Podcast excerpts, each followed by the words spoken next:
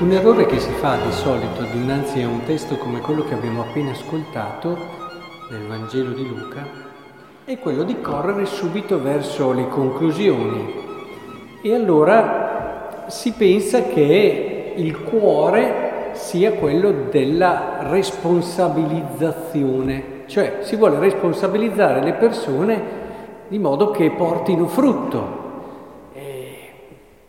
I modi per responsabilizzare però possono essere diversi. Ad esempio, alcuni si lasciano forse più eh, colpire da questo discorso apparente della spaventare, della paura.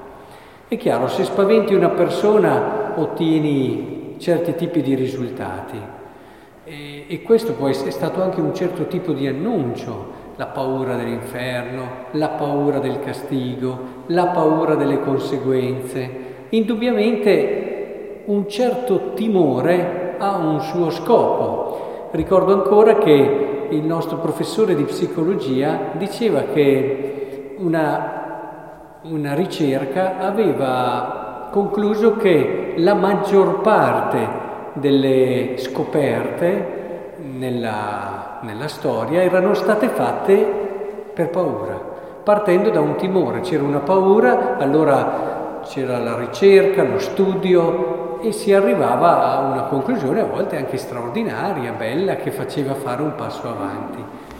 La paura indubbiamente è una molla. Eh, provate a pensare, persone che tante cose non le fanno, poi nel momento in cui arriva una paura, ecco che riescono subito a fare quello che assolutamente non erano riusciti a fare per anni. Questo l'ho visto ad esempio in persone che non riuscivano a smettere di fumare o in persone che, ma metteteci quello, tantissimi altri esempi, nei quali si vede come la paura indubbiamente è una molla fortissima, però se possiamo intendere il timore, la paura come un punto di partenza per alcuni, un, come dire, un piccolo, un, uno scrollare, uno scuotere, ecco, diciamo meglio così. Però non possiamo fare le cose per paura. Non è il senso di responsabilità che ci insegna il Vangelo.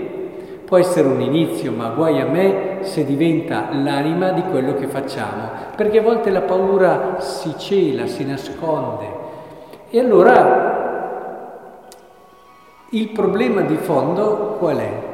È quello di riuscire a capire e a cogliere che c'è un passaggio prima che forse non nessuno ha sottolineato leggendo questo brano, che però è la chiave di tutto. Cioè, all'inizio, quando si disse, questo uomo di nobile famiglia partì, chiamati dieci dei suoi servi, consegnò loro dieci monete d'oro dicendo fatele fruttare fino al mio ritorno. Ah, ma è importantissimo questo. Cioè, gli affida delle cose sue, delle sue, la sua ricchezza, qualcosa di prezioso, te le affida a te, si fida di te. Guardate che è poco questo. E seconda cosa, crede che tu possa farle fruttare, crede che tu abbia delle qualità, crede che tu abbia delle capacità. Ecco, se noi saltiamo questo passaggio, e a volte purtroppo lo facciamo anche noi dei nostri doni, di quello che riceviamo, lo saltiamo e allora ci rimane solo il timore, la paura o, o l'ambizione che poi è sempre figlia di un approccio immaturo e così via. Persone che fanno sacrifici per ambizione enormi, ma il vizio sta nella motivazione.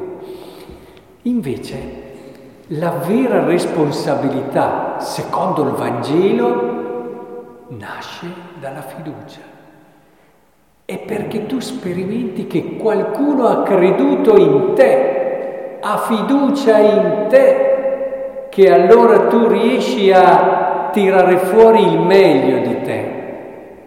Cito spesso una ricerca fatta in America dove si sono presi due ragazzi che, eh, due gruppi di ragazzi, si è detto questi fanno fatica in matematica e questi invece riescono bene.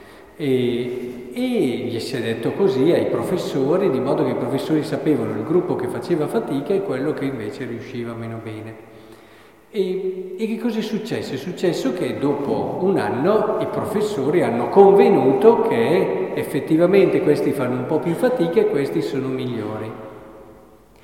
Però a questo punto ai professori gli è stato detto che gli era stato detto il contrario a loro.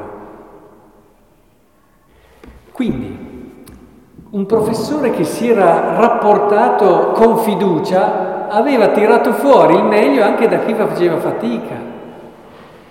Il ragazzo che si era sentito eh, la fiducia del professore aveva tirato fuori il meglio, chi invece aveva percepito la sfiducia del professore magari non aveva assolutamente dato quello che poteva.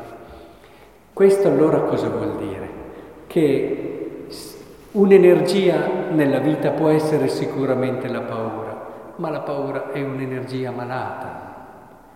C'è un altro tipo di energia, un'energia che porta al vero senso di responsabilità, a quella responsabilità libera, a quella responsabilità che ti porta a dare non solo quello che eh, ti serve per dei fini tuoi, ma ti arriva a dare la vita.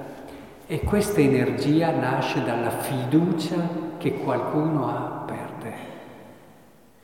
otterremo molto di più con la fiducia, otterremmo molto di più se davvero riuscissimo a far credere alle persone quello che noi vediamo in loro e le possibilità che hanno. Questo tante volte, invece, sapete, la fiducia è sostituita dalla pretesa in molti casi, e, o dalla sfiducia di fondo, quindi il contrario. Molte volte noi diciamo, ah vedi quello lì, te l'avevo detto che faceva così. Eh, te l'avevo detto e non ci rendiamo conto che siamo stati anche noi artefici del suo fallimento, perché non abbiamo creduto in lui. Siamo partiti già con l'idea che avrebbe fallito. Ecco, che il Signore in questo ci aiuti ad avere uno stile educativo che abbia il suo fondamento sulla fiducia nell'altro perché su questo fondamento può nascere la vera libertà e solo in un animo libero ci può essere l'amore.